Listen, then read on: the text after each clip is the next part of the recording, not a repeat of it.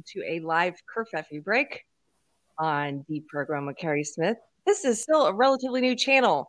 I've, I realized I've started saying these things so uh, I repeat them so often I, I don't think about what I'm saying anymore. This is a new channel. I'm thinking about that. And if you got here through the algorithm, please hit like and subscribe.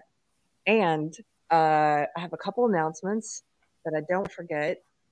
Uh, if you are in the Texas area, in the Austin area, I'm going to be speaking with Meghan Murphy uh, on a panel that she's organized in Austin. It's on Friday, February 10th at six o'clock. It's called Women Leaving the Left. There's several other great panelists. I got to talk with them this past week. Um, different women eh, with all different kinds of opinions. We had a discussion about abortion that was one of the most unique conversations I've had about that subject because there were so many women there who with with different opinions and we all managed to talk to each other without getting angry. So that was great. Um, so friday the 10th that's that event. And then if you're in the dallas fort worth area i'm going to be i'm going to the friday night tights party or meetup or whatever it's called. And that's happening on thursday the june 16th in dallas. And you can find out more info from the friday night tights guys from gary Nerdrotic. Um, and i think that's it so I'm very excited for my guest this morning. It's their first time joining me for Kerfefe Break, but not their first time talking to me. We've I've done interviews with both these guys. We'll recognize them. Welcome to Deb Fillman and Jason Littlefield. Hello, guys. Hello, hello. Hello. Happy Friday. Happy Friday. So since it's your first Friday, I have to tell you, can you hear that siren? Yes. Yes. Okay. I forget. It, are we done? It's Is that it's, it? It's my new town. My little town has a daily siren at noon, right when I Oh. start my videos. I lived in a town like that. I. I did too. I grew up in a town that had a noon siren. I kind of liked it.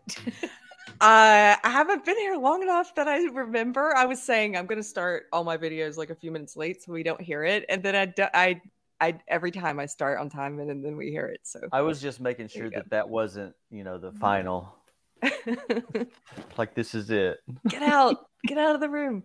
Um, so Jason, it's been a while since I talked to you, although I just got to see you at the Better Discourse conference in Texas.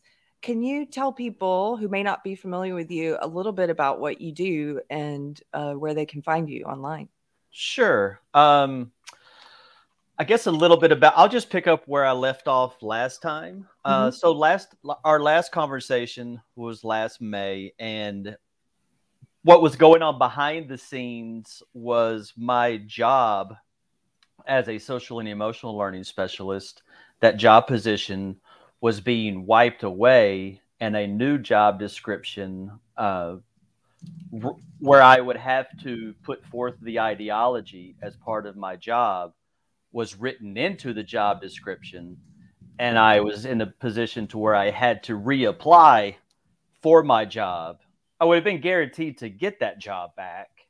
Uh, so I chose to not reapply and to uh, put a lot of energy into and quote unquote alternative DEI structure and SEL structure, and I've been working on a set of of ideas to kind of replace what's in our culture right now. So just to clarify for what you're talking about, you uh, you're saying the ideology was being put into your job. You mean woke ideology? was Woke being ideology was put. I was having to put forth uh, and abide by that ideology. Okay. And since then, you've been working on a lot of projects. Um, do you want to tell? Yeah, since Okay. uh, since then, I've I've I've also been asked. I'm, I'm a part of Free Black Thought, uh, which is an organization that is really celebrating diversity of thought and doing some wonderful things. Mhm. Uh, and then with Empowered Pathways, um, you know, I, I don't know if we want to like I've got a couple of events coming up, and I got Well, a tell lot me- of things. Like, tell me when about- to stop right now. we got well, two hours tell- and other things. tell me about one of your events real fast, and then we'll get to Deb.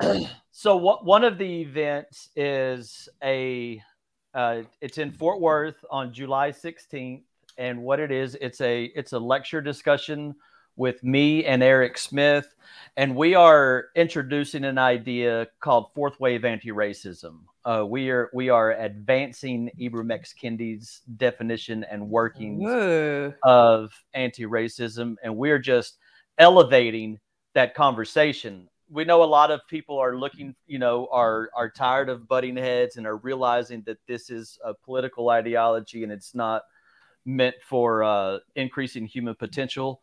So we're having a lecture discussion about that, a short a short break, and then is a concert by uh, some amazing psychedelic funk hip hop artists, uh, Cadillac Music. Oh, so nice. We're gonna, you know, be thoughtful and and celebrate and bring people together and really look to ignite something else in the culture. Um, you know, not woke not yelling at the woke, but let's let's unify and let's do something different. Let's elevate. So that's awesome. one that's one of the events. Awesome. Um, and then we also have Deb, who you know here, Deb Fillman. Deb, would you mind reminding people who you are and what it is that you do? Yeah. So, um, first and foremost, I'm a mom and I'm also a former teacher and I have been speaking out about things that are going on in education in America, K through forever. and um, so I, I'm really trying to encourage people to think about the problems we have in education at a higher level. So, like, not down to, you know, the, the classroom and the lesson plan, but more like, what, what why do we educate kids in the first place? What should an education be? And what we can fight this sort of system or we can go that direction. And i'm more going in that direction of like what should we be doing for our children? What do they need to thrive and succeed in life? And why don't we just take the energy the money the political capital whatever it is that we have that we're throwing at a system that we're all dissatisfied with. When i say all like most parents today are dissatisfied with it in some respect.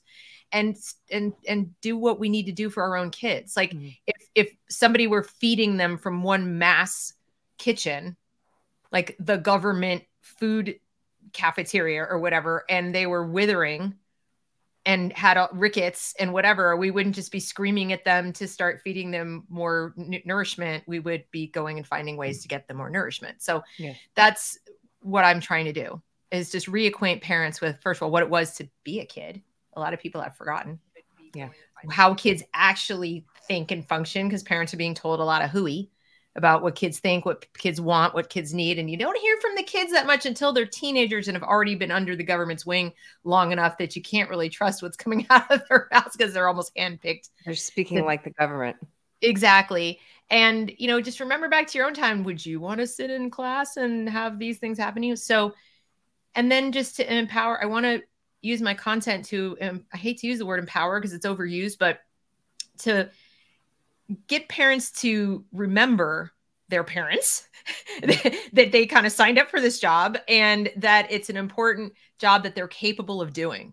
Yeah. They absolutely are capable of it that they've already taught their children a ton before they ever set foot in a school and they just need to understand that they did that they built that and they are perfectly capable of continuing to do that even if they only have a high school diploma sometimes even if they don't have that. If you love your children and you want the best for your children and you are willing to engage and pay attention to your children not every minute of every day but just in terms of what they need you absolutely can do this. So that's kind of what i'm trying to do. So i figured because you guys are both uh, working in education working about uh, we're working on things surrounding getting woke out of education that we'll probably be talking about some recent things in the news and i have a couple things queued up and then if you guys have things you want to talk about great sure. uh, before we get into the education though i just wanted to show you guys this image because i think i'm the last person on the internet to see this i know this was earlier in the month and the news cycles like this so this happened the first week of may but uh, pirate can you put up that picture. This is not related to education. This just cracked me up this morning. Scroll down just a little bit. this, look at this. This was Hillary Clinton at the Met, and uh, she's wearing this this sort of Scarlett O'Hara type ball gown, and then she had this man who apparently his job, correct me in the chat if I'm wrong, his job was to follow. Oh, well, he's wearing a mask if you're just listening. She's not, of course. It's a black man. And he his job was to follow her around and attend to the dress the whole time. And I just thought this was such a such a I don't know. This image just it grabs your attention. And if you scroll, maybe he's her lady in waiting. You yes. really should misgender him, Carrie. That's true. Maybe he's a lady. Sorry, but I mean, that's that's the level of absurdity we're at. It's is that so... that you know he could be her her lady in well that's what the ladies in waiting used to do in like royalty or whatever but um yeah that to me captures a lot and you know you see the roses on the bush in the back yes i think it's roses or red flowers all I can hear in my head from the Disney version yes. when I was looking is she's painting the roses red. red. She's painting the roses red. red. Yes. And then I'm like the freaking Alice in Wonderland and the Queen of Hearts painting the roses red. They were yeah. we're painting the roses red. Off with their heads. Off with their heads. That's all I could think of is she's she's the queen of I wouldn't say hearts, but yeah. you know, you get the joke. Look at the look at this headline too. I thought this was a funny headline because I was looking this up to see how did I even miss this? And I was looking to see what the news articles were saying about it. And one of the first headlines I came across was this one. It says Met Gala 2022 Hillary Clinton's dress honors American women. I don't know what.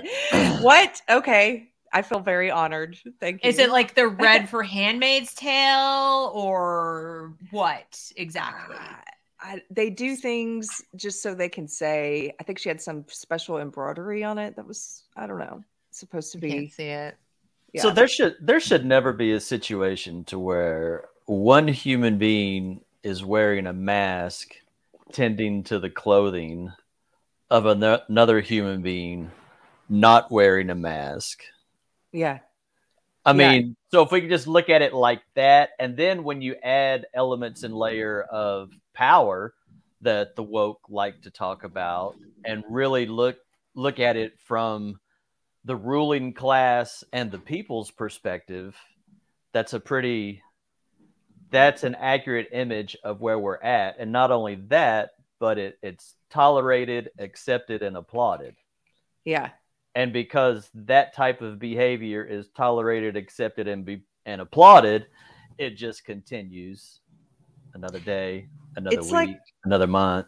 Yeah. And us plebes are just, oh, Oh, look at the dress. It's almost like a, uh, I don't know. You're not supposed to see the help, you know. Which is that right. old antebellum South. It's like the help should be there, but not seen, not spoken to, or acknowledged. It just has that really, yeah, uh, first class citizen, second class citizen kind of feel to it. These pictures, and there's a picture of uh, maybe Pirate can find it. There's a picture of uh, Scarlett O'Hara when she's having her dress put on. Um, uh, oh gosh, what was her Mammy? slave? Yeah, by Mammy, and she's like tightening up the corset in the back, and it just made me think of this as sort of just someone there to attend to you, and yeah, it's also it's also we've talked about this a lot on this show anyway, but it's like that Orwell quote from uh, Animal Farm, you know. Right. Some some animals are more equal than others. It's it's yeah. different different rights for the elite. Yeah. You know the, the lack know, of the mask.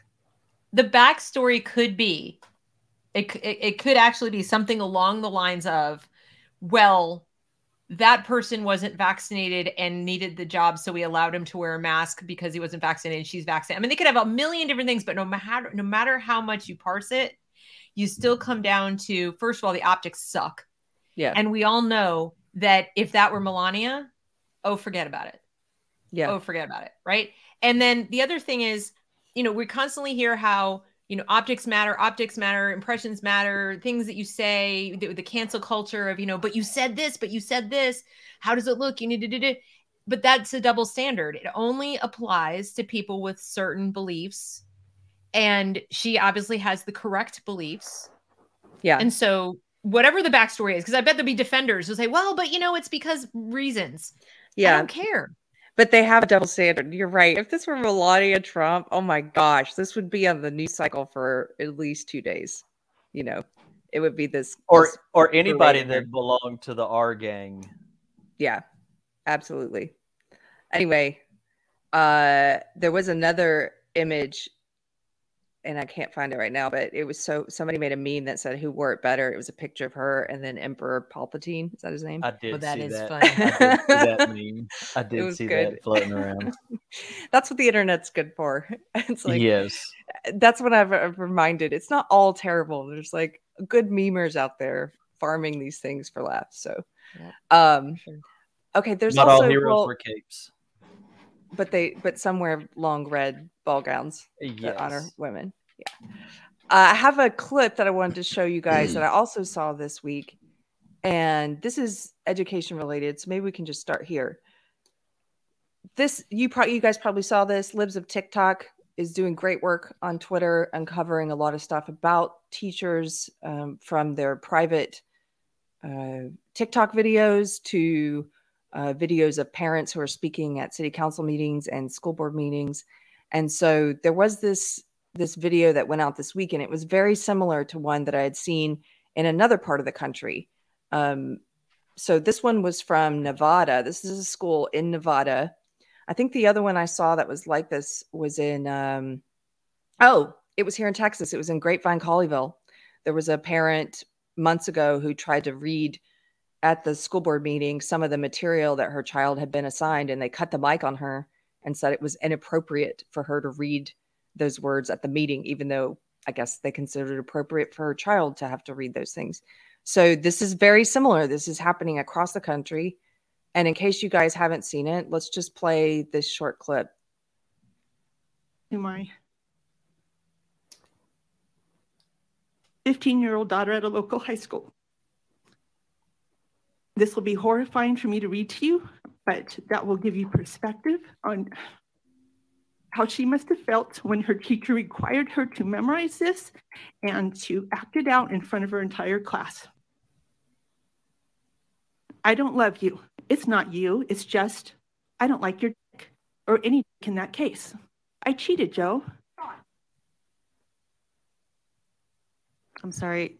This is propaganda. that Forgive me. Excuse me. Excuse me. I, I don't, thank you so much for your, thank you for your uh, comment. Forgive me. I, we're not using profanity. Are you? Okay. what- have the time back. That's So they bleeped her because she used the DICK word Okay. twice. The teacher This, this, required my daughter to read, memorize this and read this pornographic material. excuse me, please don't engage with the audience. Okay. Uh, Sorry, So my please continue your public comment. Your, your time is, you've got one, one minute and 19 seconds. Um, I ask you simply, this is a public meeting. I ask for decorum, um, and I'm asking Dr. Jara? Thank you so much. Dr. Jara? Yeah. So If they you end don't up. Want me to read it to you? What was that like for my 15-year-old daughter to have to memorize pornographic material and, um, and memorize it and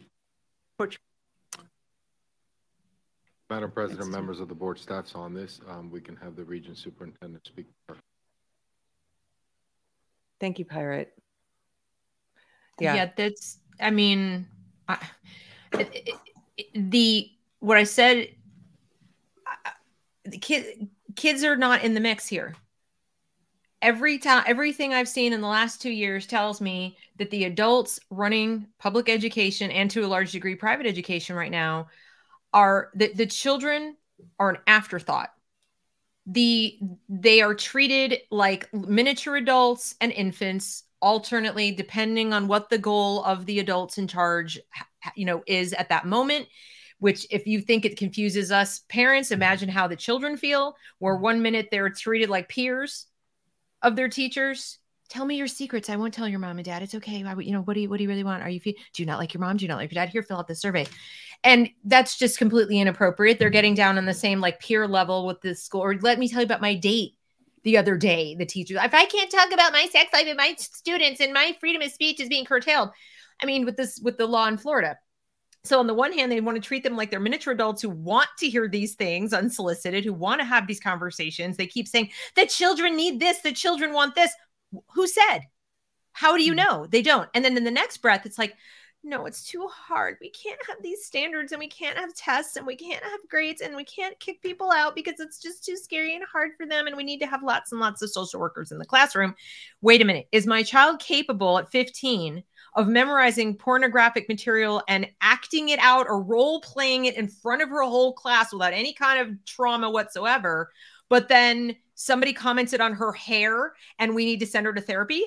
Yeah. Wait, I'm sorry, what? And understand something. This is by design. This is by design. What's the ultimate goal? The ultimate goal isn't mental health. The ultimate goal is a fracturing of the self, Mhm. breaking down any sense of integrity of your own boundaries, being perpetually off kilter and confused as to where you stand and who you have to please to be safe. Because when you're in a state of heightened arousal like that, you're malleable. Cults do it, manipulators do it, uh, whether Yeah. they're manipulative spouse or whatever. Keeping you on edge about what's going to be okay and what do you have to do to be emotionally and physically safe all day is how you make people easy to manipulate.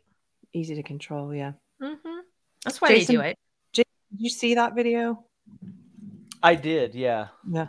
Yeah. Uh you know, it community it's time for communities to, to come together and, have have value checks together. Uh I remember 20 years ago in education there was a big big push to for for parent involvement of parent school family relationship like that was a strategic pursuit and a strategic partnership what i've noticed the past few years really i would say year and a half to two years on an accelerated front there seems to be an us versus them with parents and schools. And a lot of that seems to be driven from schools not willing to accept parents as partners Yes. anymore. It's like schools uh, have their have their hands out. Um so i i feel that school leaders uh and family and community need to need to come together and look at the things that that we're teaching our kids look at the values that we're passing on. And is that what's going to be best for them in the long run? Or are we feeding some sort of immediate emotional satisfaction? Are, are we are we making decisions for that immediate dopamine hit and to Mhm. be accepted uh, because if that's if that's the thinking process the ideas that we're kicking down the road aren't aren't very good for us in the long run Yeah. There is this definite uh, the pattern I've noticed in all these videos, and it doesn't matter if they're from Virginia or Texas or Nevada, like this one. The there is this almost contempt that you can feel from the school boards or some of the city councils towards parents who are there to speak up, and it it and maybe that part of that is because parents have just started becoming aware of all the stuff that's in their schools in the public schools in the past couple years. And so these so-called confrontations at city council meetings and at school board meetings are kind of new. And i feel like the the administrators and the the teachers uh, the board members anyway they're not used to being they're not used to being called out they're not used to having people there in their face saying you know i want to have a say in my kids education right Um, and these these meetings have probably been very boring until the past couple of years And, and if you add in the ideological belief that if the school board are believers of the new ideology and the parents are not, th- Mhm. there's this automatic because the- Adversarial. Because those that believe it do not have any respect or dignity or compassion or willingness to listen to those that do not. Hmm and there's Yeah. there's an automatic we we are right we know what's best. You don't know what's best or right. You're just an ignorant plebe. So if if there's that type of barrier to communication the, the result there's not going to be any positive results and the harmful practices are going to be are going to be continued Yeah I want to talk more about some of the stuff that you're working on now, Jason. But um, I do want to show one more video. I sent this one to you in in Telegram Pirate, and this one, this uh, one, oh my god, sorry, Yeah. I've seen this. I have not so seen much. this so this is from a week or two ago. Again, news cycle so fast now. And this is one of those those TikTok videos that teachers are making where they're uh, putting it all out there and talking about what it is they want to do and how they don't view parents as part of the process. And so this is a teacher uh, making. Uh, I'll just let her speak for herself. Let's play it. Good morning, friends. It's Friday, and I usually a on Friday. Um, so today's TikTok is for two groups of people. One, to the kids I usually make TikToks with, and four, I'm sorry the cell phone policy has prevented us from making TikToks the past couple of weeks, and I certainly hope that sometime by the end of the year we can start making them again. Because I miss it, and I like seeing you guys in the hallway and talking about TikToks. Can you pause it there for a second? The second Okay, just first of all, She's flirting with her fucking students. I'm sorry, I had to say it. I can't take it. yes, She's flirting with them. Look at that face. she's flirting with her kids. She's got she's got romance music playing in the background. She's doing these eyes that uh, are sometimes called the romancer.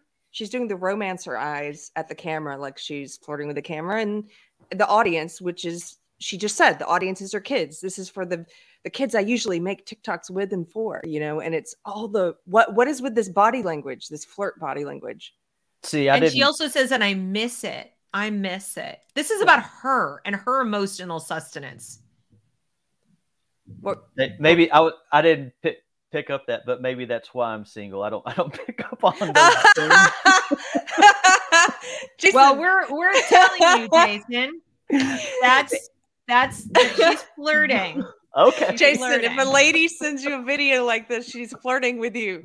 if she's doing a lot of this and a lot of, you know, Good uh, to- She tilts good to her know. head to the extreme angle and she talks about how she misses you.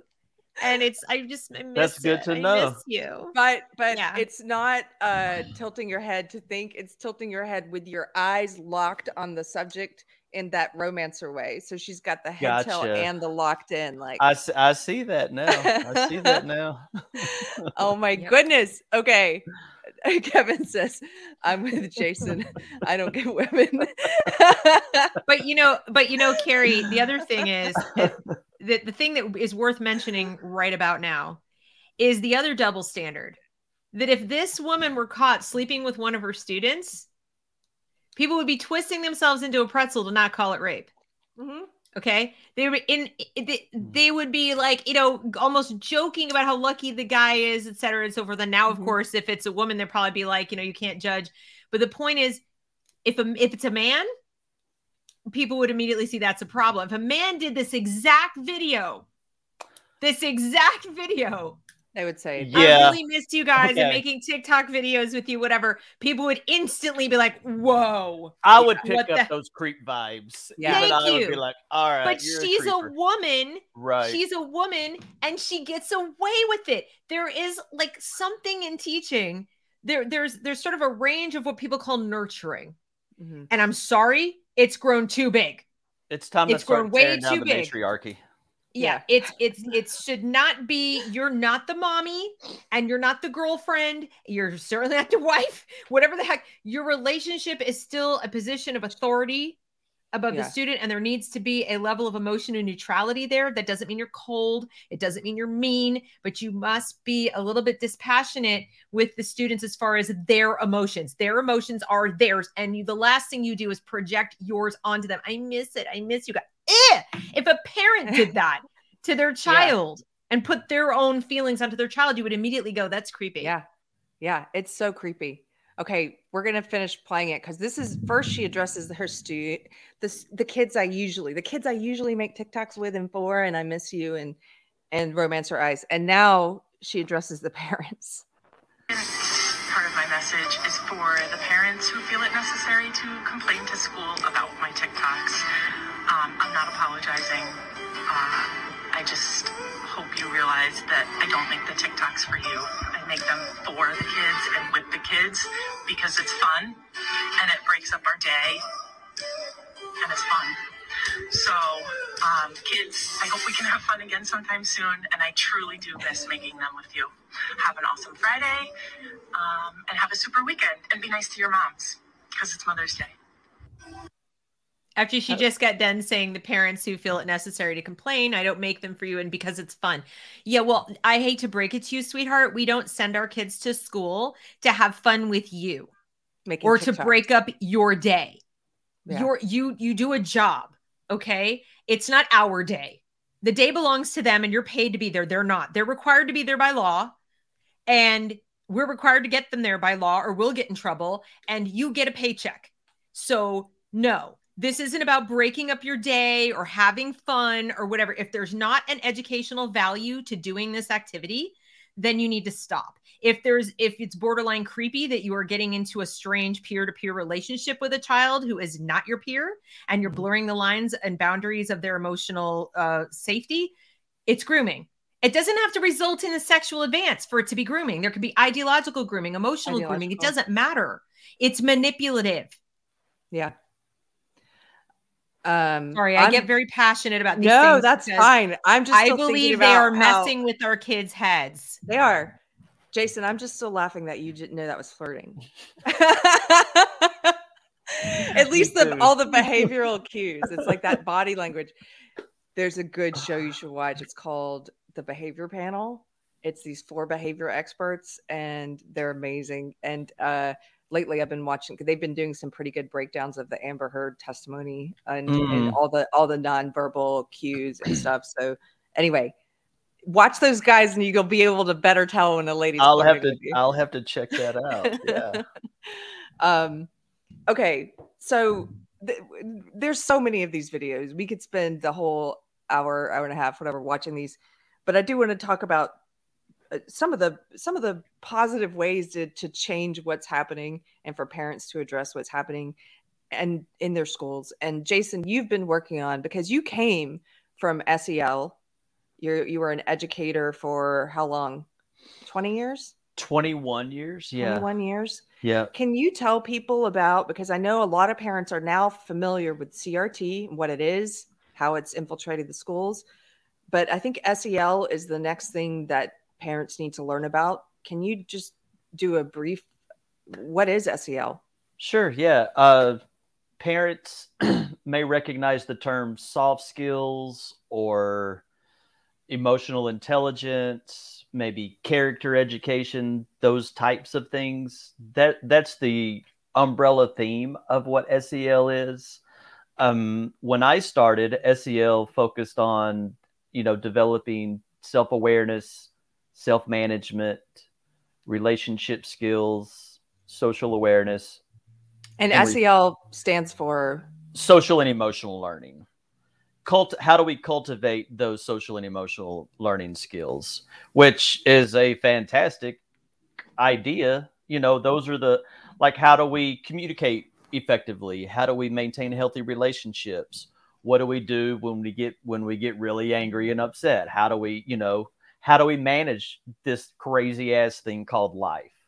SEL is those types of skills. Uh, and around 2017 started to be a, a shift in in practice you know the the trainings and things that that i was attending uh, were no longer about what i had just mentioned now we were moving into the new the new racial narrative of these people are privileged and these people are oppressed you know whiteness and everything that's really in just embedded in the culture now started around 2017 in my immediate workplace.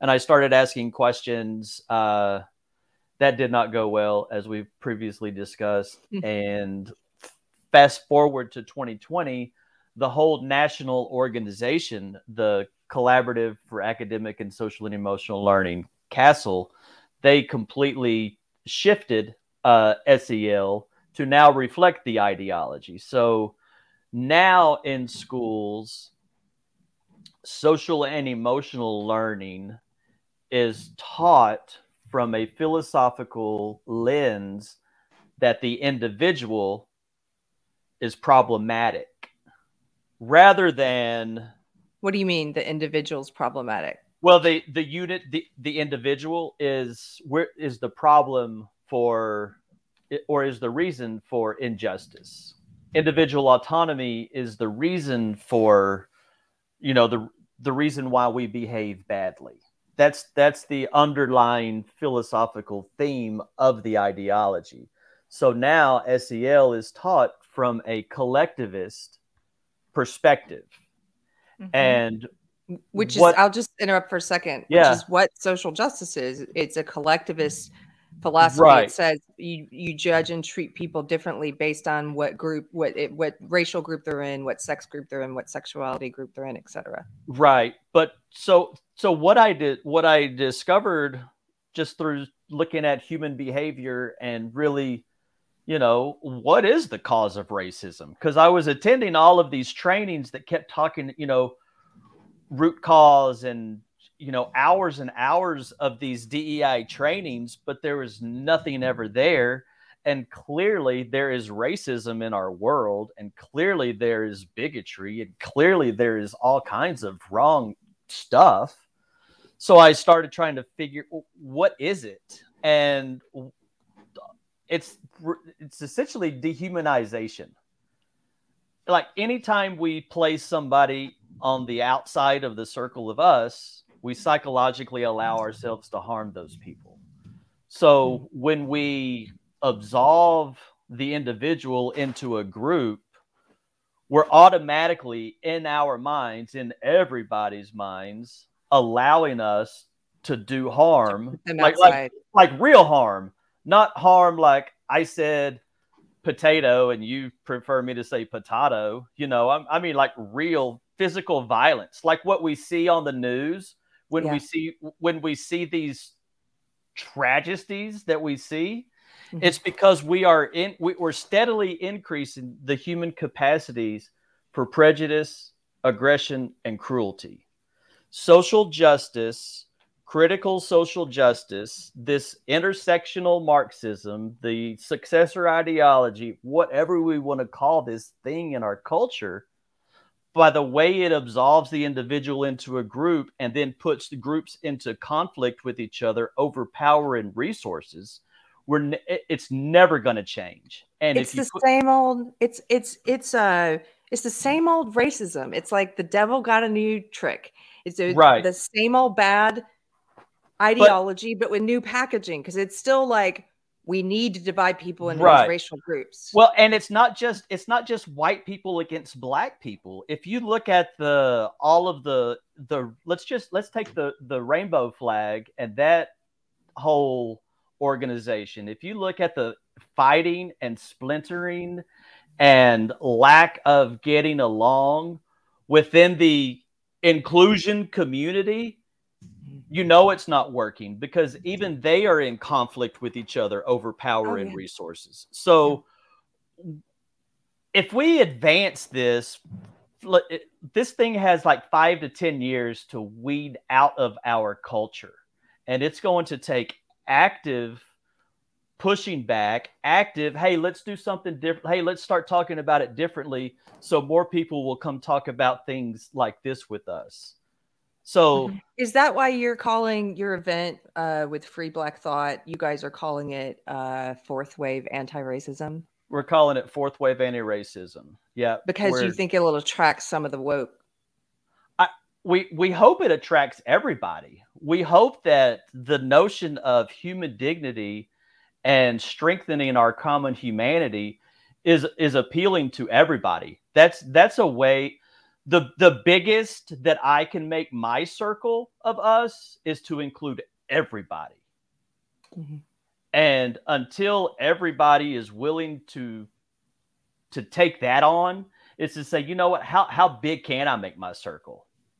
Like I don't give a shit what you you know what you believe, who you are, what you want to do as long as you don't harm people, you're with me. I want you to go be happy living your life in a meaning in a way that is meaningful to you. Like if we could get behind that idea and how do we live and navigate in this society because there's other plans being made for us.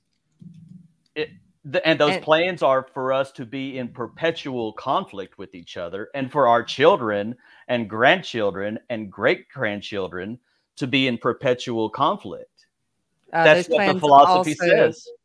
Those plans also include us eating bugs. So right, I've seen that. Yeah, living I in have a- I have a slide that might help people understand um, Oh, yes. how yes. creepy this is. Okay, so what Jason was talking about is back in the day, the soft skills that he was describing, things like self awareness, self management, social awareness, relationship skills, responsible decision making.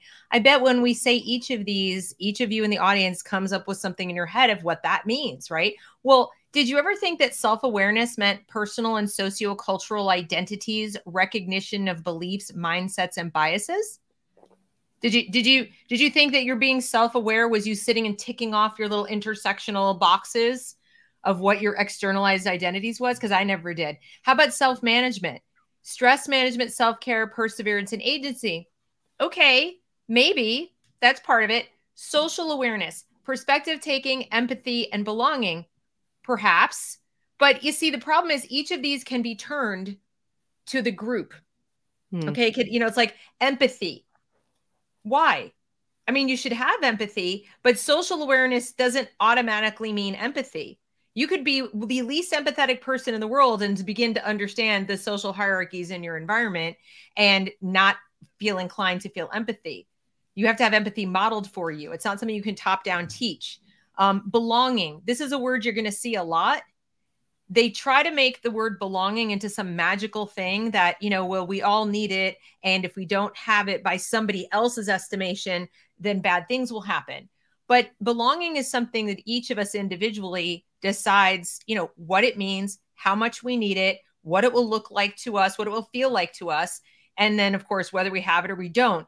If somebody comes along and tells you you don't belong or you know we automatically recognize that as bullying right? What if somebody comes along and, and describes feelings you are having that are normal feelings? Like oh i'm 13 and i don't i don't know i feel awkward and weird and everything's changing and i have different weird emotions my emotions are all over the place and somebody categorizes that to you as oh you're not in an environment that c- contributes to your sense of belonging and then they I- come along and hand you a golden ticket I want to interject here for a second because, and some people are mentioning this in chat. Belonging is cult speak. Someone said they, the social justice world, they're constantly upset. They're obsessed with manipulating language and controlling your thought through mm-hmm. controlling what words you think are appropriate to speak.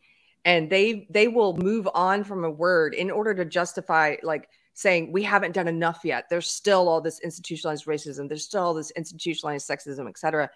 In order to justify that, they'll change the words. So it used to be diversity is what they were talking about having, whether it's in the workplace or in the school, it was all diversity, diversity, diversity.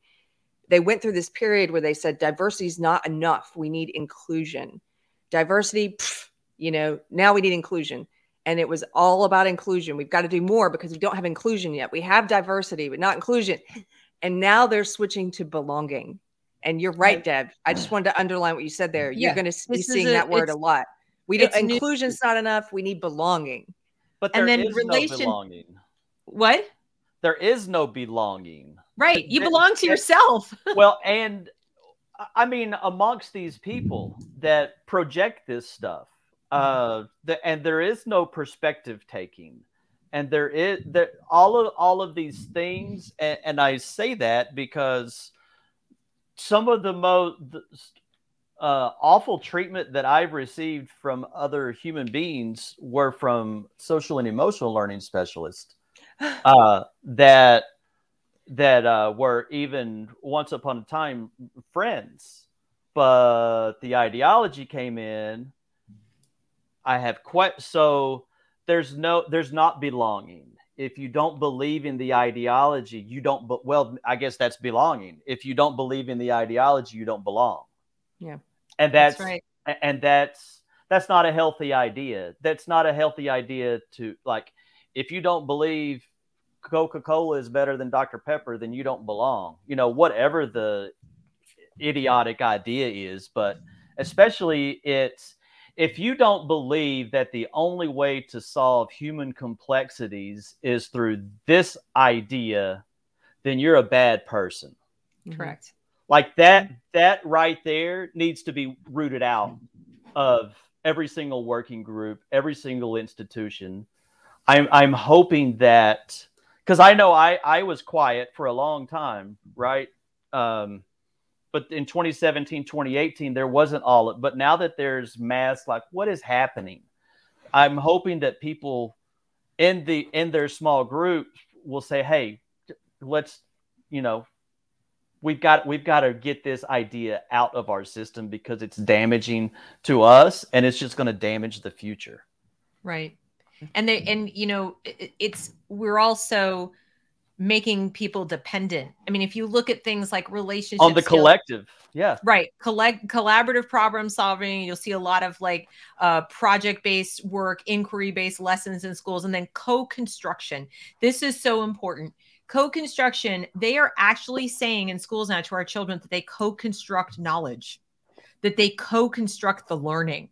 What? so if you're de- yes if you're dependent on other people to literally understand what's right in front of you to co-construct what you actually learned from something how do you have any agency at all? Then effective interpersonal communication that's a trick one. Effective by their definition is that you're subservient to what the the majority of people want you to think and believe. That is effective communication.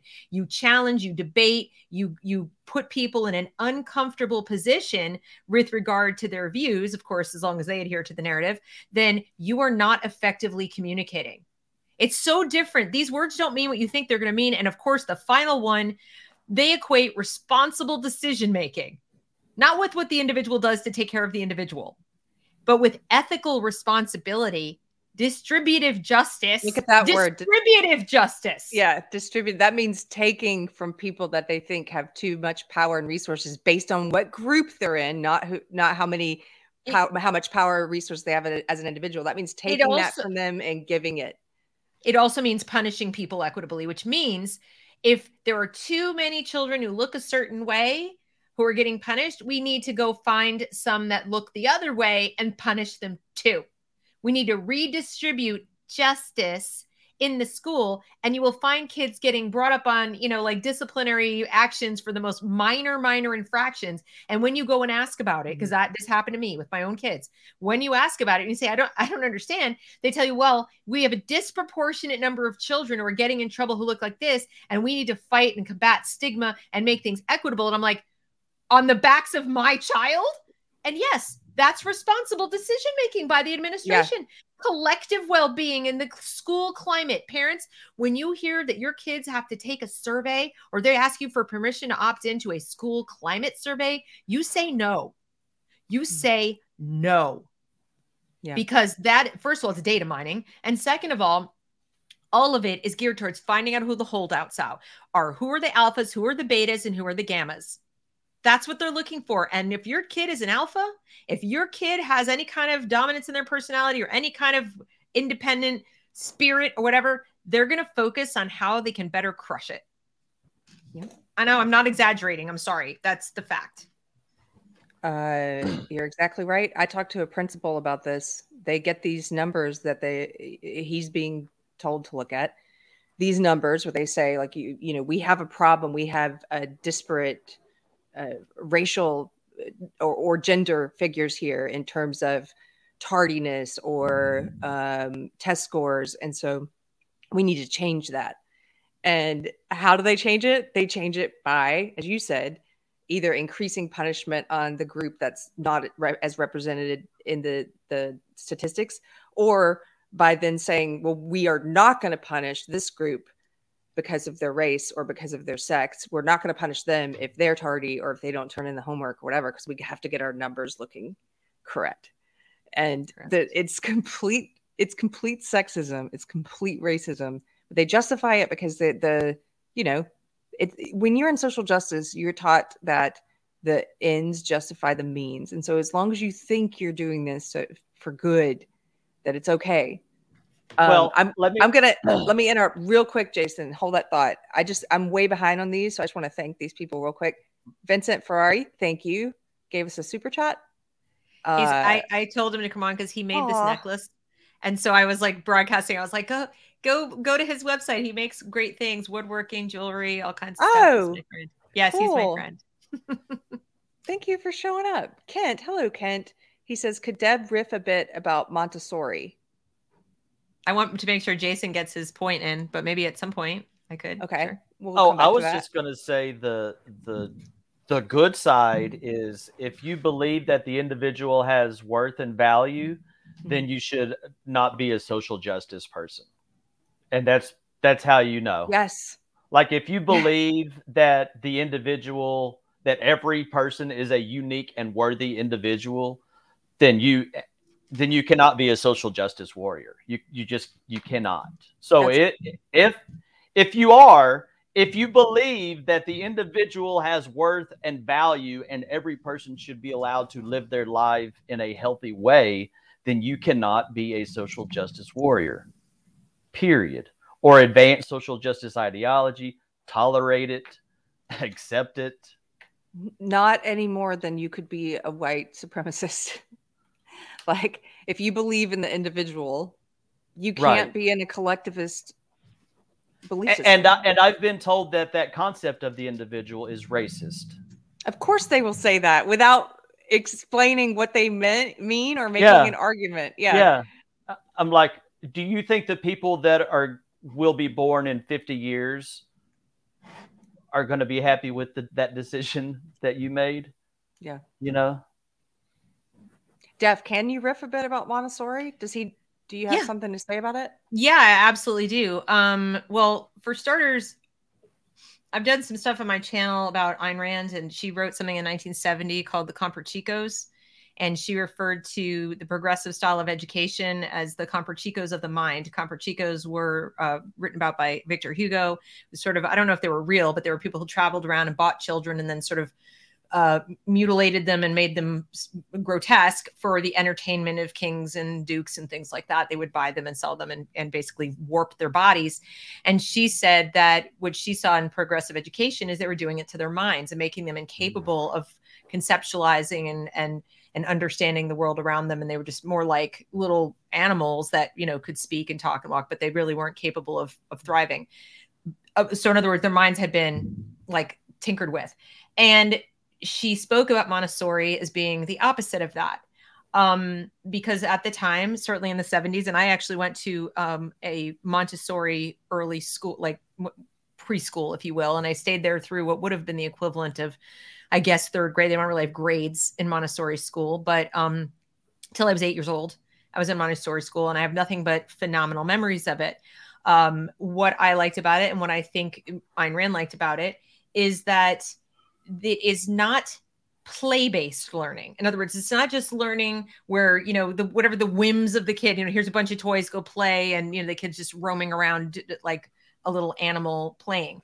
There are sort of centers little areas in the in the room in the building where whatever the school is that are equipped with a lot of the things that provoke natural curiosity and chil- children are born learners they're just absolutely born to like gobble up information and knowledge and touch things and play with things whatever so i remember there being a section for water and lots of containers that would hold water and pour water and measure water and do all kinds of things with water. And then there was one similarly with like fabric and scissors and all kinds of things you could cut. Now, mind you, this is for kids three to five.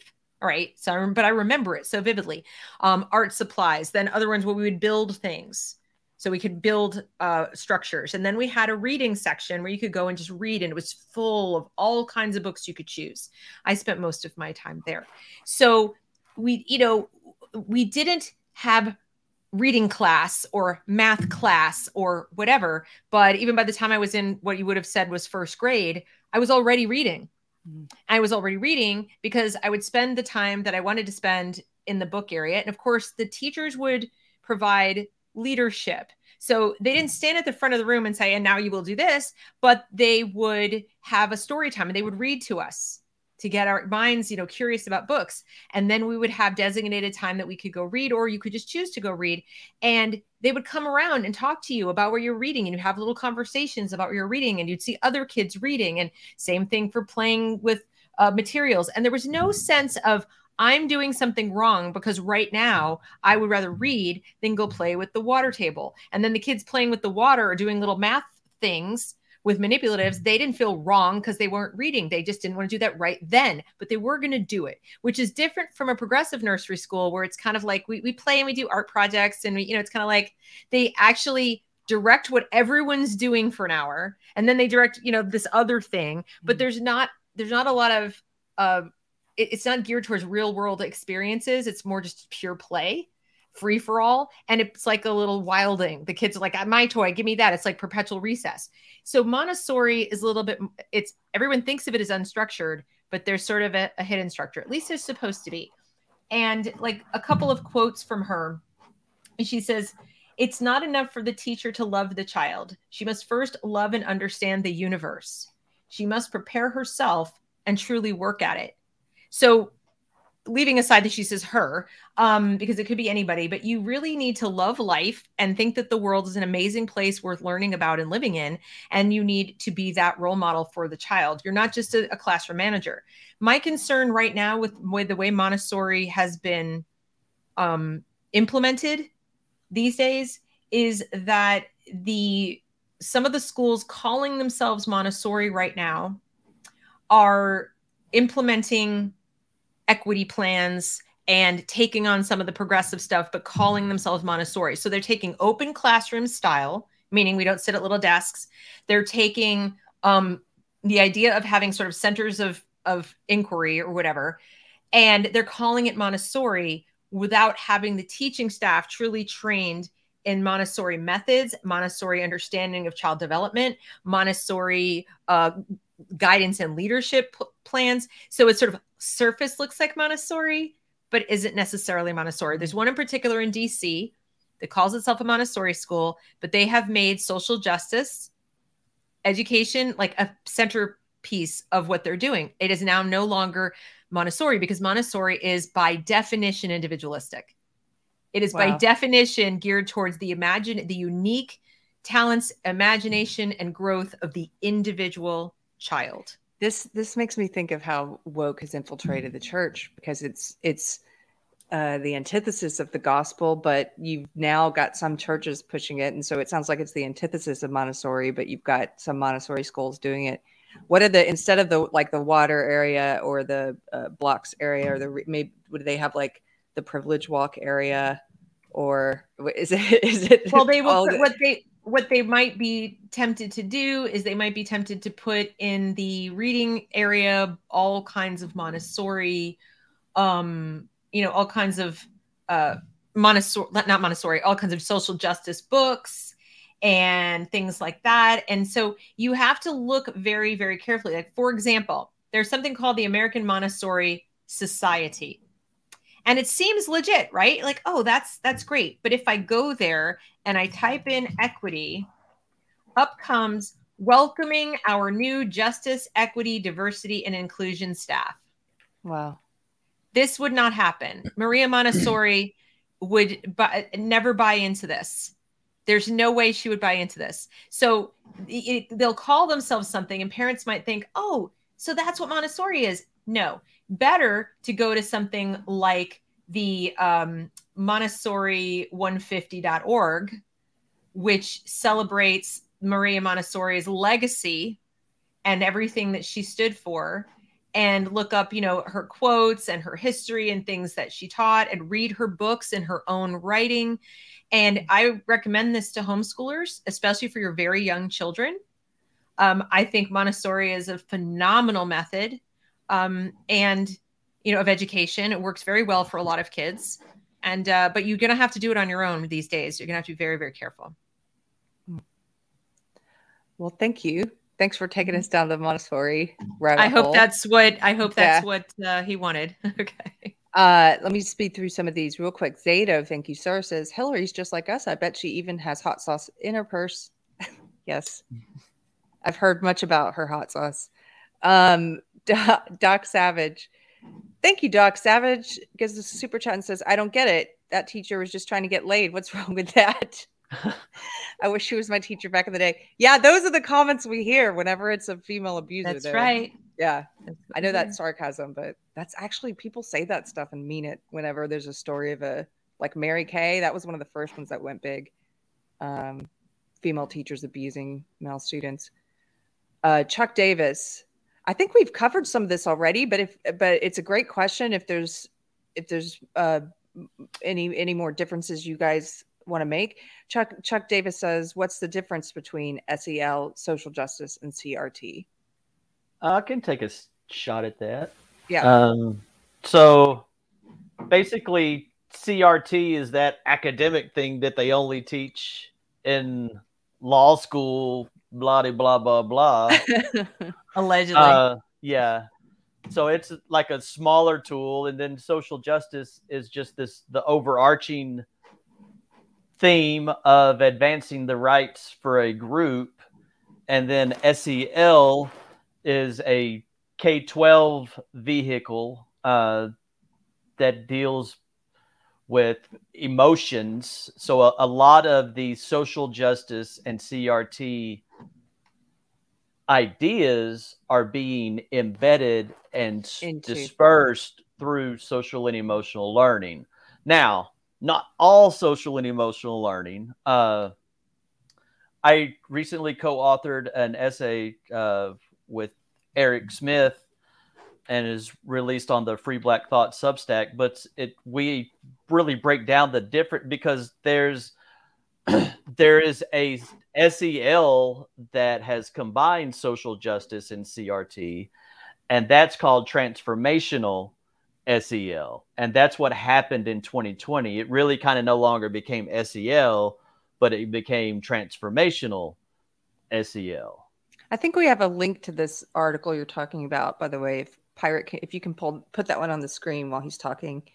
And if you're like, what the hell is go uh, like, what is this and this? And it's so confused. Like it's supposed to be confusing because it's kicking this can down the road. I heard the word equity being used. Uh, and now when equity is you that that means equal outcomes. We're putting forth a radical idea of equal outcomes. But this is uh, really breaking down the difference of the type of social and emotional learning that that Erec and I are doing through empowered pathways versus what's happening in the world. And the metaphor for that is Erec and I are essentially minnows swimming upstream in a hurricane tornado. But we're trying we're raising awareness of what is happening because one thing human beings are social and emotional creatures by our design like that that's what we do. That's how we interact. That's how we learn. That's how we grow. Uh, we build form relationships and we get mad and we we bounce back. We do all that. So we're trying to and in this moment we're all in a social and emotional crisis. These past two years have been hell on our humanity. They've been hell on our well-being. They've really been hard on relationships. So we're kind of being broken down on the social emotional level. So what what we're doing is say hey it's it's not all bad. And for people that actually are looking to increase their personal well-being and increase relationships and increase just feeling better and being better and working with each other and not having elements of shame and resentment and mistrust in our groups because that's what social justice does Mm-hmm. we've developed you know my my my big dream is if empowered humanity theory that's what we call it if empowered humanity theory were embedded in every single DEI diversity equity and inclusion bureaucracy and in every single social and emotional learning program the woke idea it, it will it would it would dissolve within two or three years So if there was a way for me to get that into every single one of those bureaucracies, these six set of these six attitudes and practices, it would replace what what's happening in our institutions. So that article, just so everyone watching knows, uh, Pirate dropped the link to it in the chat, and you can find it at the Free Black Thought Substack, where Mhm. Jason and Erec do a lot of their writing about these subjects. Um, And way better writers than I are on there as well. There's a lot of really that's a really really meaningful and interesting Substack. I would encourage everybody to subscribe. I want to take a stab at this question too, um, and I'm going to try to make it a l- concise. But uh, uh, my brain's not working very well today. So let's see. Uh, so social justice is an is a big like it's an umbrella, and underneath it you have all these different um, movements based on identity. Because social justice is it's it's the broad over, overarching ideology that says we must judge and treat one another differently on the basis of these identity groups and we have to redistribute power and resources on the basis of these identity groups. So, under that belief system, they go and take all these different movements. They've t- tried to take uh, uh, civil rights movement. They've tried to take the feminist movement. They've taken anything that's based around identity, race, gender, sexuality, your size, like whether or not you're fat or, or you know, your mental health. They take all these identity categories, and all of that's under social justice. So, critical race theory is just one of these critical race theory that's also why we see queer theory in the classrooms now it's they're pushing all of these different things it's like why is critical race theory connected to queer theory because they're both part of social justice. Why is it connected to this third wave feminism and gender ideology all social justice. Um, and what you said that word vehicle was great. Sel the way i see it it's a vehicle.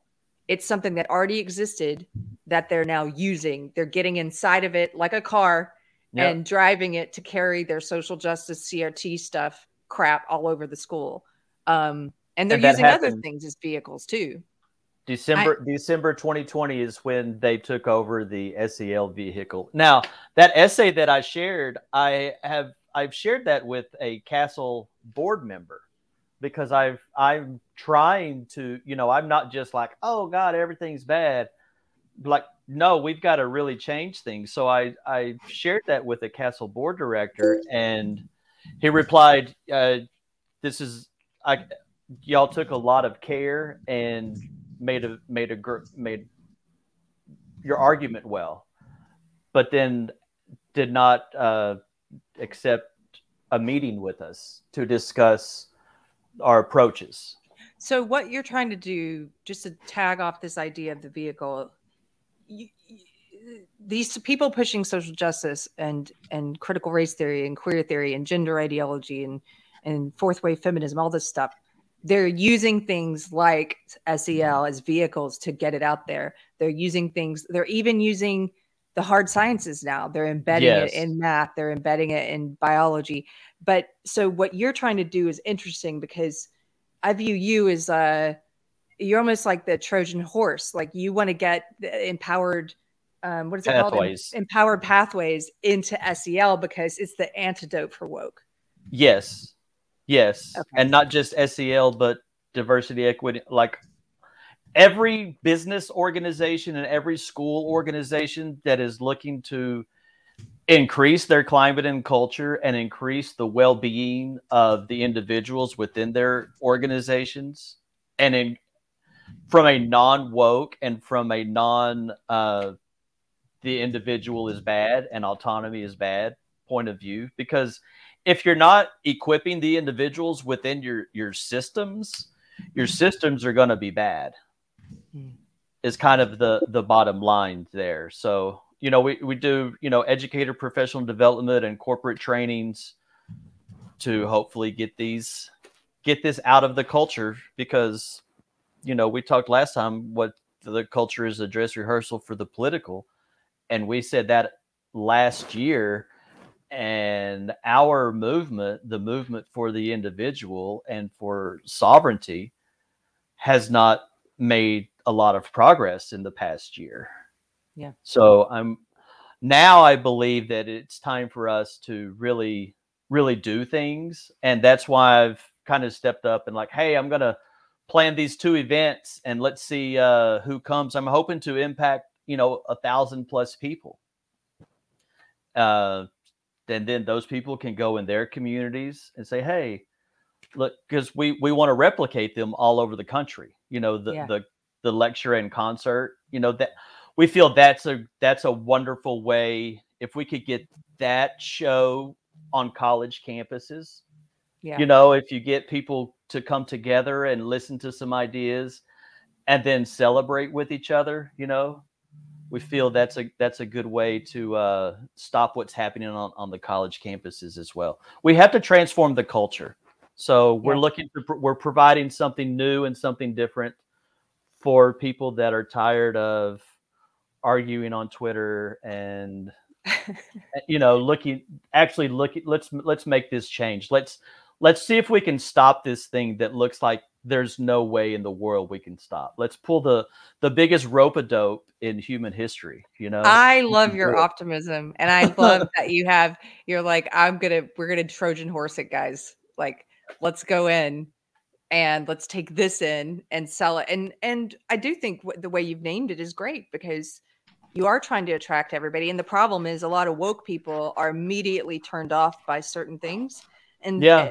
and and they've been taught not to engage uh, with people who have different beliefs, and so you're using some of their language to make it feel safer for them, which is great. Well, and they really hate this. The what first really shocked me was the rejection of our common humanity and the rejection of human dignity, and just seeing the you know the woke people strongly and firmly reject reject that and call our common humanity a white supremacist uh, idea. I was like that's an that idea needs to be out of our culture because that's damaging and that's clearly a political th- there's Yeah. no sense behind that. But that but that was four years ago. And so we have to we have to change and we and i'm ready to change it now i'm forcing the issue you know Yeah, I just, I mean, I think, I think it's a great idea. I guess I'm just a little more black pilled on Trojan horsing it. I don't, I don't, I think that the billions that are being made, especially on federal using federal funds to put SEL in the classrooms, and it's being, it, it's so closely tied to DEI that it's a it's a prerequisite. In other words, if they are equating uh, an equity focused or a social justice focused um, program with you know SEL and SEL is with social justice like I don't know that you can disaggregate that and and sell them on it. And not to mention the fact that the big players who are already in this industry have got a lock on this money. They're huge. Yeah. I mean CASEL is huge. In fact the federal government through the Department of Education has CASEL as the standard. In other words CASEL has to approve any Mhm. social emotional learning program that goes into a public school in America, or you don't get the federal funding to pay for it, which is where the majority of the funding is coming from. And they'll have their own private donors that'll cover it. But guess what? They're all politically aligned with the people who are in Washington and so on. So it's big money. And I don't mean to be like a naysayer. I think the idea is, is good, but I would like to throw two other things out there. One is I think we need to question the premise that the things that Jason, you know, that, that we're talking about, the soft skills, that they can be direct instructed rather than supported. When you were first doing it, Jason, I believe you were you were part of a tier of support in a school, correct? Where you had multi tiers of support for students. well there was that system but my role i supported uh nine different uh middle schools and high schools Okay, I meant more like I- for at the student level. There's tier one is the teacher, right? Tier two might be the school counselor, right? The school counselor is not necessarily a therapist or anything, but they've been trained in some Right. of that and they deal with that. And then tier three would be your social worker dealing with outside the school and inside the school. And generally Right. speaking, we didn't go into an entire classroom of 30 kids with tier two and tier three supports every single day. That was an on an as needed basis. Am I right? Right yeah se like t- so i i think i think of tier one as an intervention or something that's for like every single student right? And then you move up like wh- whatever whatever the needs but yes sel is designed and should and my firm belief is always it is a tier one intervention. It is a tier one uh, process and practice and it is not counseling and therapy Right. And so what's happened is they've kept the tier one delivery, meaning to all the students, but they've changed the modality from, you know, just kind of like we, you know, we have classroom rules and we have certain things that we do that we adhere to. And then when there's a problem like if there's a student who's you know having issues having feelings whatever there are things the teacher might be trained to do or the support person might be trained to do to help that student work through those feelings. But it is not a system where we're now we're going to stop and we're going to have a survey where we go through the depression inventory for all 30 of you and mm-hmm. take, take your emotional temperature every day. And that's what they're doing now with SEL. So my question is I want to go all the way back and say what about the schools like Michaela, you know, school in in the UK? I talked to the headmistress this morning and I asked her I said, "Do you do this? Do you do any of this?" She said, "Well, no, we don't do any of this." What they do is the teachers are trained to model character. The teachers are trained to expect good character. And the teachers are trained to identify these emotional challenges that are coming up and refer them. So, in other words, you have professionals who are specially trained to deal with individuals who are having extra problems away from the prying eyes of their peers and in a way that is, uh, you know, tailored to what they need. But in terms of the classroom environment, we are not trying to perfect the emotional environment of the classroom before anyone learns anything academically. And what they're doing now is saying the kids can't learn until they're all mentally well. Well, good luck. I guess the kids are never going to learn because they're not all going to be mentally well.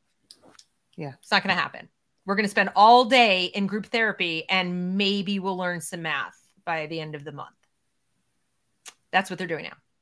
And so I just want to question the premise and have more parents say, you know, I'll tell you what, guys, when you get good at your primary mission of teaching them to read and teaching them math and keeping the discipline in the class such that the kids can think straight, and when not everything they're doing is on a Chromebook, when they can actually hold a pencil correctly at the age of 12, when they can read more than a Bob book by the age of 10, you know, hmm. maybe you can delve into emotional care on a, at the teacher level, at the tier one level. But until you guys get the tier one reading instruction right, maybe you need to back away from this SEL stuff because they they've gone full tilt away from any kind of academic learning. And I think Jason's program would be perfectly tailored for those parents who want who, who either are busy like leaving the schools, creating their own schools, creating their micro schools or charter schools or places where they're already saying we're committed to independence. We're committed to being individuals. We're committed to the founding principles of America.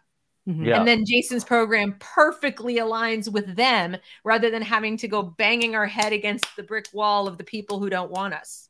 Yeah. Mm-hmm.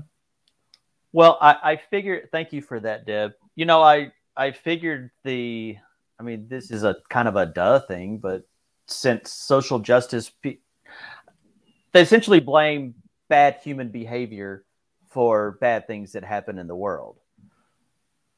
So it's like, well, how can we really how can we correct our behavior? So I mm-hmm. came up with six attitudes and practices that if we practice those things day in and day out in real time over and over and over, that's what happens in our brains. We become what we practice. So if we're practicing compassion and kindness and awareness and dignity and we are leading from a place of our core values versus versus our stereotyped identities then we're developing ourselves in healthy productive compassionate ways that we we're tra- we we've trained our brain to see somebody else as we see ourselves. So we're not going to harm those people. I i think both approaches are great. I mean i'm one of those people who i'm kind of like everyone has a different talent, a different tool, a different life lived experience they can speak from, and different uh, people in their life who might be an audience for them to you know that that that might listen to what they have to say.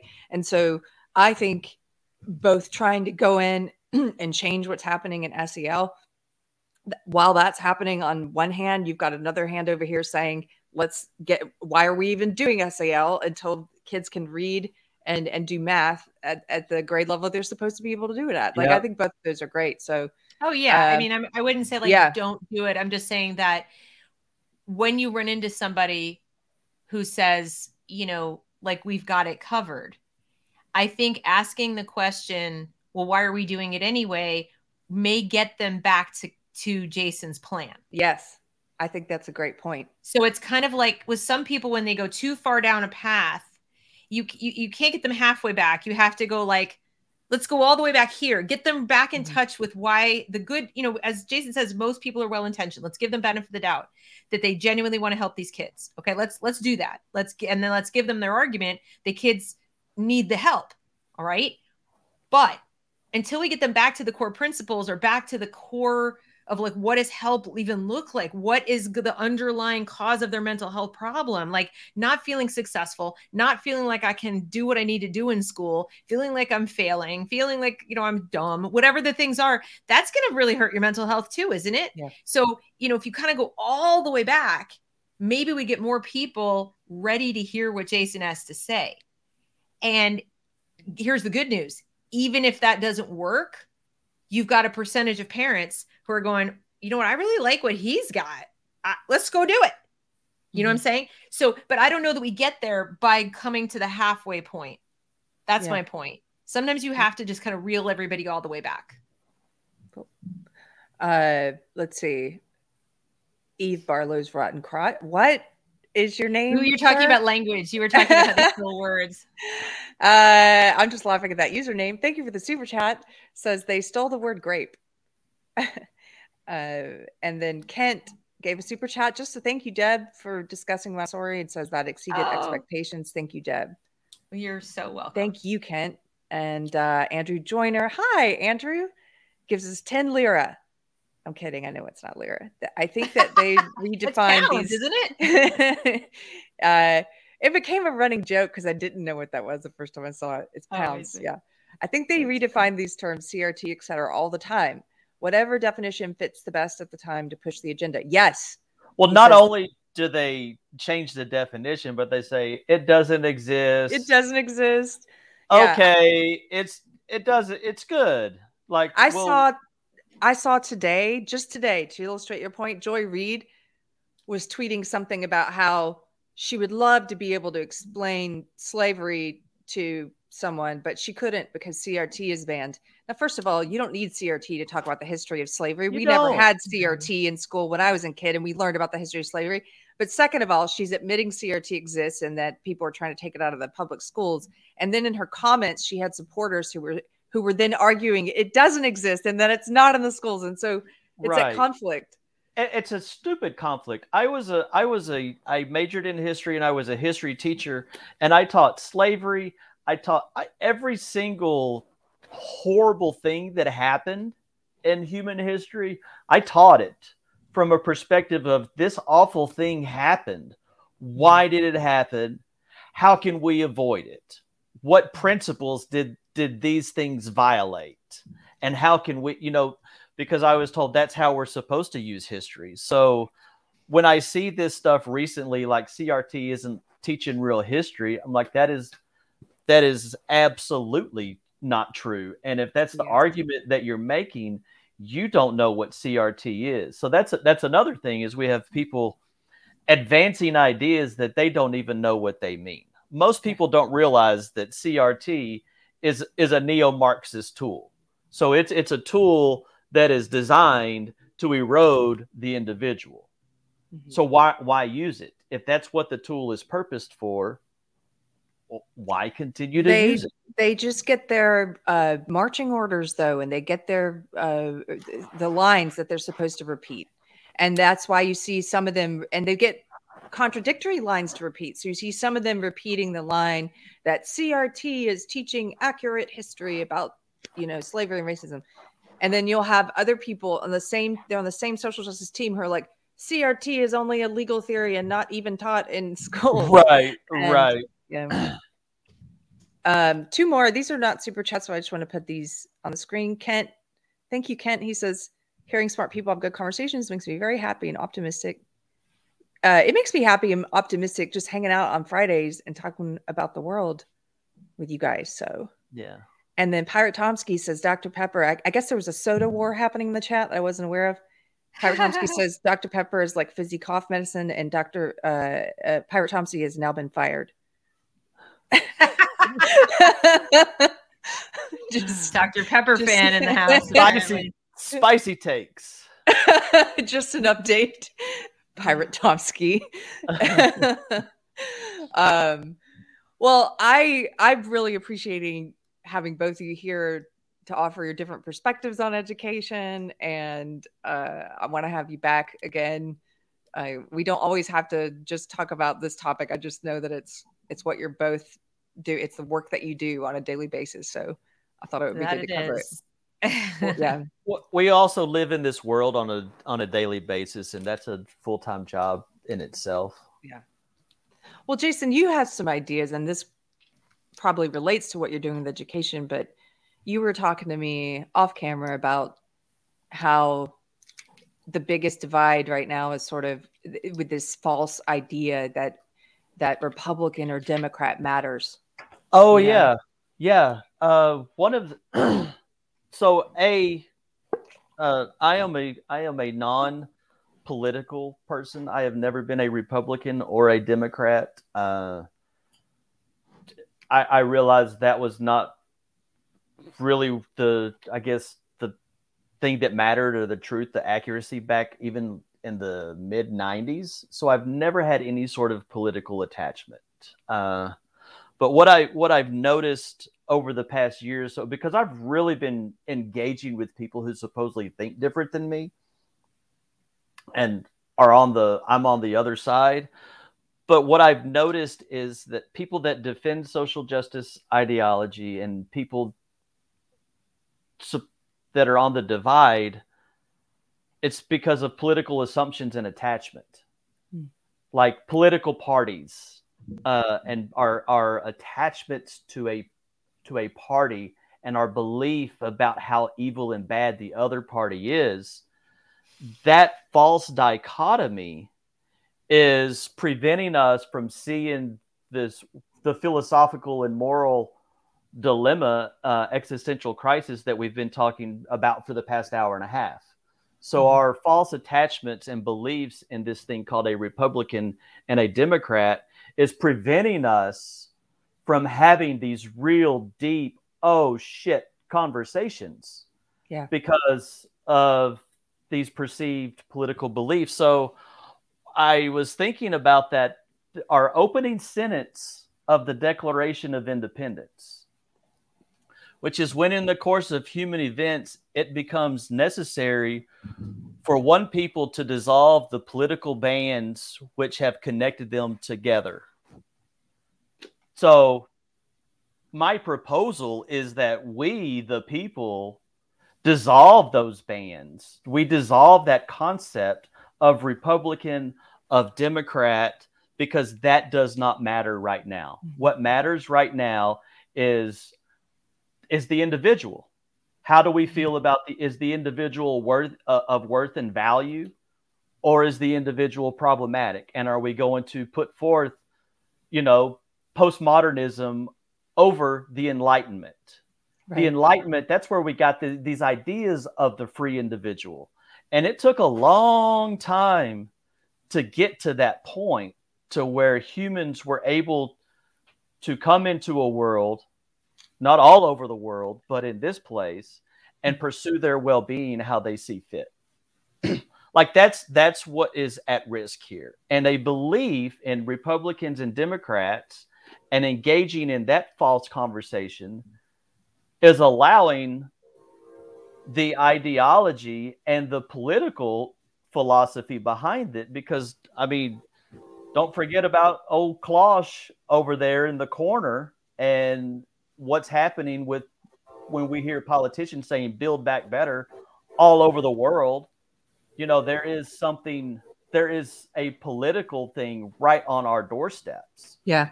So if we can detach, and I know some people are like, "Oh, there has to be a political solution. There has to be a polit." The only political solution that I can think of is if for the next two election cycles, if everybody voted libertarian, because that would vote everybody out of office. If we really want political change, you vote everybody from the federal to the national level out of office. And if we agree, so if, if everybody agreed, imagine for the next two years, if everybody said, you know what, I'm not going to be Republican, I'm not going to be Democrat, this thing called the United States of America, it's a pretty cool thing. I want to save it and I want to pass it on to my kids. we're, I'm going to vote libertarian. I'm not going to argue with people online about politics. I'm going to get out and I'm going to have conversations and I'm going to love people and I'm going to show compassion and I'm going to put some really good things out into the world. That's how we that's how we we have to break free from these these chains that have held us back. And that Republican and Democrat, liberal, conservative fighting is the thing that's holding us back right now. Mm-hmm. I absolutely agree. I've been we've been talking about this for a couple years now that um, it's not about right and left. It's about individual versus authoritarian, um, individualism versus collectivism, and they keep us squabbling over race and political party and sexuality and all this stuff, so that they're able, as one uniparty, to just uh, take advantage of the people to continue to to spend money of our uh, of, of the future generations even not even money that we're going to be paying back and to get us into conflict and you know limit our our Uh, individual rights to limit our liberty to limit our freedoms our ability to go work without being Yeah. told by the government that we can't or that we have to get a shot or whatever so i completely agree with you i Did you don't s- think however well when it comes to elections now i don't care as much about the national ones anymore as i used to because i don't I don't trust in election integrity anyway, and I don't usually. I don't think it ma- matters that much. Any, I don't know. I'm very focused though now on the local elections, so like Mhm. um, school Those boards, matter. city council, councils. sheriff. Those matter a lot. Your sheriff, those matter a lot. Yeah. But if we are going to talk about the one I care less about, the national ones, um, I'm just I'm just voting based on which candidate I think is the most liberal, and it happens to have been a few Republicans the past couple elections I've voted in. Like my first time I've voted for Republican was 2018, and it was because Ted Cruz is the more liberal of the two candidates, and he does he doesn't want to take away my right to own a gun. He doesn't want you know he doesn't want to push uh, woke authoritarian collectivist CRT ideology in schools.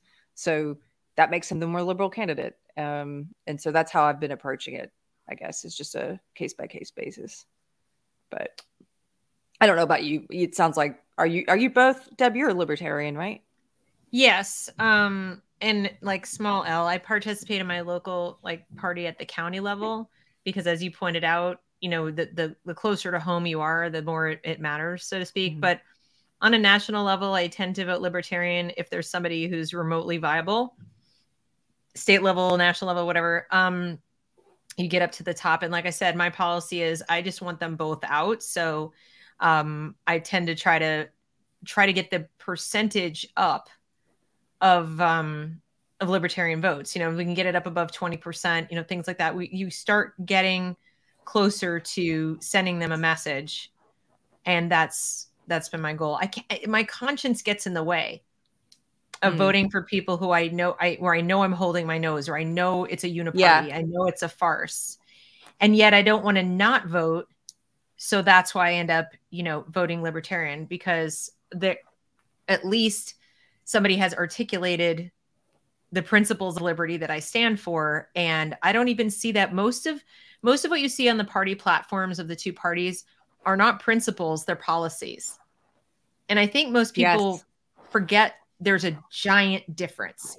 So rather than saying you know we stand for x principle and then all the policies we might think up have to be measured against that principle. Like individual rights are sacrosanct. Okay does this mm-hmm. policy infringe on, on individual rights? Okay probably not a good idea right? Or at least we have to reconcile that. We have to we have to reconcile it. We can't just pretend it's not there. But when you read both parties platforms it's like we believe in doing x. We believe in keeping y. We believe in funding z. That's a policy. That's a policy. yes. They don't they don't articulate principles and i have a really hard time casting my lot with people who are in a way kind of a cipher because if you don't stand for something specific that we all can clearly understand what it means it's not you can't change the meaning of it next week. You can't you know tweak it to that's not what we meant what? And when you say we're going to fund x but then the next week it's a trillion dollars like funding means that or conversely funding means only for the subset of people that we like um the, it's a bait and switch it's bribery and i just can't support it can't do it So that's an example of Republican versus Democrat is a false it's a false Exactly. narrative. It's a false Yep. narrative to for divide and conquer purposes. And it has it has half of the country divided in a way that if we were to be aligned by our principles and values, that division would be like 90%, at least 90% us Mhm. and 10% of what we're calling like woke or left or all of that. Like if if every individual would identify what principles and values that they are with and get with that, we might be better off. It's yeah, but we're so so many people. It just they just fall into tribalism. I've tried really Yeah. hard when I started walking away from the woke cult. I didn't want to fall into another tribe, and so uh, I'm aware that that's human nature, and and Mhm. it's been really important for me to not just become like. I mean, I ended up voting for Trump the second time around, but I wasn't. I wouldn't say I was like on the Trump train. You know, if you followed Right. me on social media, it wasn't like rah rah Trump all the time. It was here are some things I do like that he's doing. Here are other things I don't like, but um, I don't want to get on that train. I don't want to get on a Republican train. Um, and and it- I want to make space for people who are leaving the left, like I did, to choose any variety of paths. Like you don't have to end up a Republican or conservative, or not that there's anything wrong mm-hmm. with that if you do, but there are people who, like myself, I still use the word liberal because a lot of my policy positions are still liberal. They're changing some of them, but I don't know. It's hard to put a label on it. And I think people need to be aware, you know, don't fall into that trap when you're leaving one. If you are lucky enough, if you're in a cult or system of belief and you're lucky enough to find your and claw your way out of it, the last thing you want to do is fall into another cult, you know, or another Right. completely uh, rigid way of just um, walking in lockstep, you know, with a group of Mhm. people. Mhm. Yep. Exactly. So, Exactly. um, somebody asked a question of me about Texas. I, I'm not sure where it went, but they were asking. I think it was Kevin Anderson was asking about. Oh, here it is. George P. W. Bush. George P. Bush. Sorry, George P. W.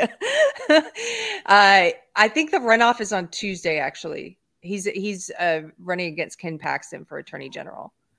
The guy I wanted is not in the runoff. Um, I've I I got to interview the guy who wrote Texit and uh, Daniel Miller, and uh, I really I really like Daniel Miller, but I don't I don't care I don't really care about George P. W. I'm done with bushes. I'm just kind of like I, I see the name Bush and I'm like Yeah.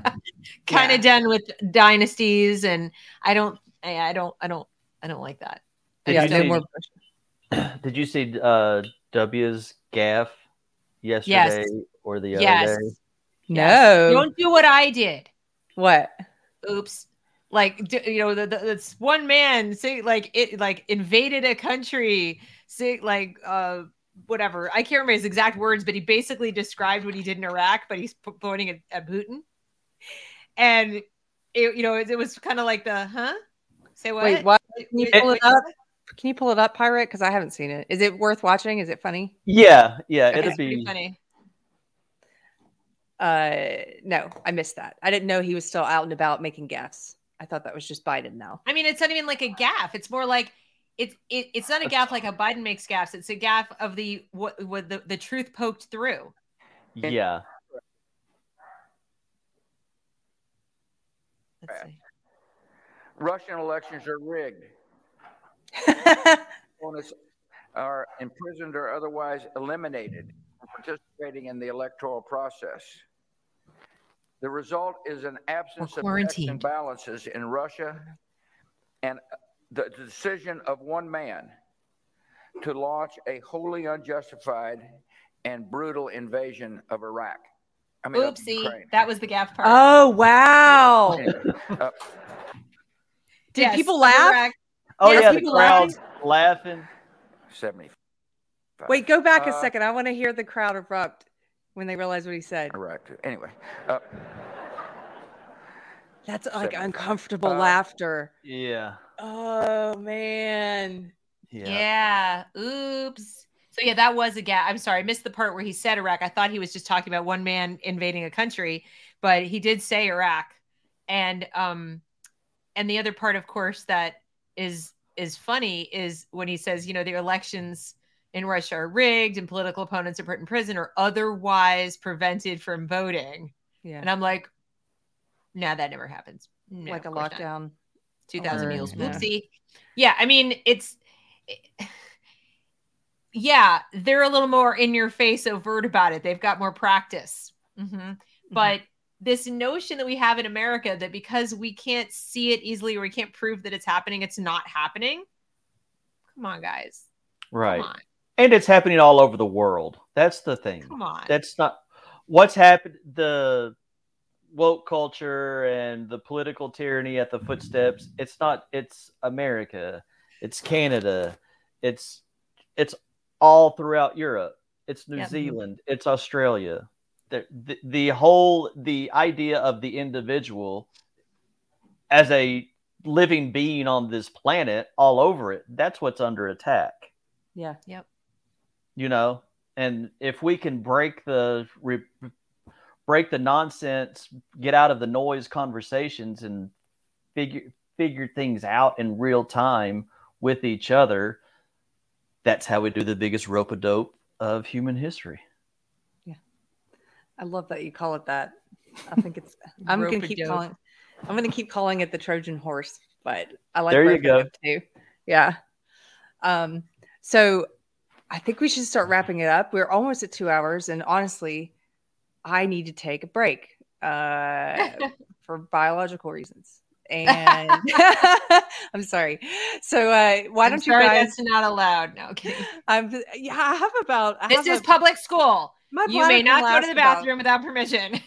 it's like two hour time limit both on my brain functioning correctly and my bladder so that's usually that's usually the, Yeah. the remedies anyway too much information why don't you guys remind everyone where they can find you online um, if they want to watch the stuff you're up to and read your articles deb do you want to tell people first Sure. Um, so I'm at the reason we learn on YouTube, but I would like to make a plug for people to start using my Substack because they are throttling the living daylights out of me on YouTube. I had a wonderful interview today with um, that headmistress Katharine Birbalsingh from the UK. It was nothing controversial at all, in my opinion, and yet you will be sitting there watching the the the white circle of death. They took a video I did yesterday about leveraging tragedy to propagandize children, and they removed it.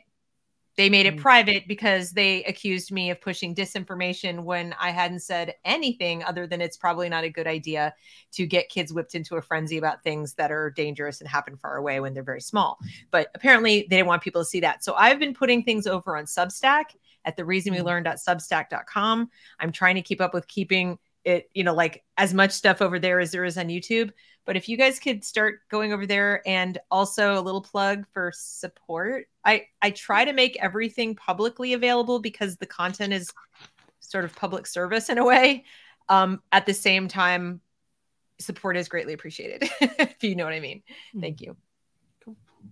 and jason where can people find you uh jason There you go. uh there you go uh probably twitter is a good is a good place. Uh jason the t-h-e-e human.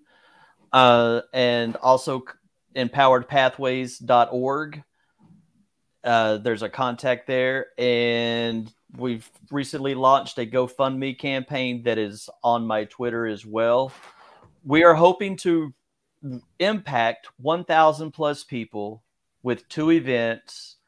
Also with the concert uh, we're hoping to get more youth involved and really ignite the youth about what we're doing. So that gofundme campaign is really crucial right now. And anything over $250 comes with a tax receipt because empowered pathways is a nonprofit. So you can get tax credit for combating wokeness. How sweet is that? That's great. That's awesome. Everybody go check out Empowered Pathways and um, your event, which is July 16th and then on the 18th. Okay. And if you if you want some non-woke practices to come into your workplace or school or community, come on. If you're a parent or somebody needing help, wondering what's going on, I'm I'm here for support to talk to school boards, principals, help people try to find some calm in this moment. I love that. Um, well, thank you guys for being here. Uh, if it was your first time here in the chat, welcome. And if you've just been watching the videos and haven't subscribed, please hit subscribe. They do also throttle our subscription. So uh, make sure that you're still subscribed. And then um, just a couple of announcements. Monday, I'm going to be hosting, uh, I'm going to be doing Kerfefe Break with my friend Jared Bauer who, uh, from Wisecrack. And that should be a really fun one if you guys were fans of the interview that, that I did with him about leaving Wisecrack. Uh, anyway, he'll be here Monday. And then June 10th, if you're in the Austin, Texas area, I'm going to be speaking at the Women Leaving the Left event at the Austin Public Library with Meghan Murphy and a panel of uh, great folks. So uh, you can find out more info about that in the, let's see, what sh- where should I put it, Pirate? I'll put it in the comment below the video. And then if you're in the Dallas Fort Worth area on Thursday, June 16th, uh, I'm going to the Friday Night Tights meetup. So I hope to see some of you guys there. And I think that's it. Thank you guys for hanging out. Well, thanks for having Bye. us. Have a happy Friday. You too. We should we should have a siren at the end of the video. For real. It's like bathroom siren. yeah. That's a good one.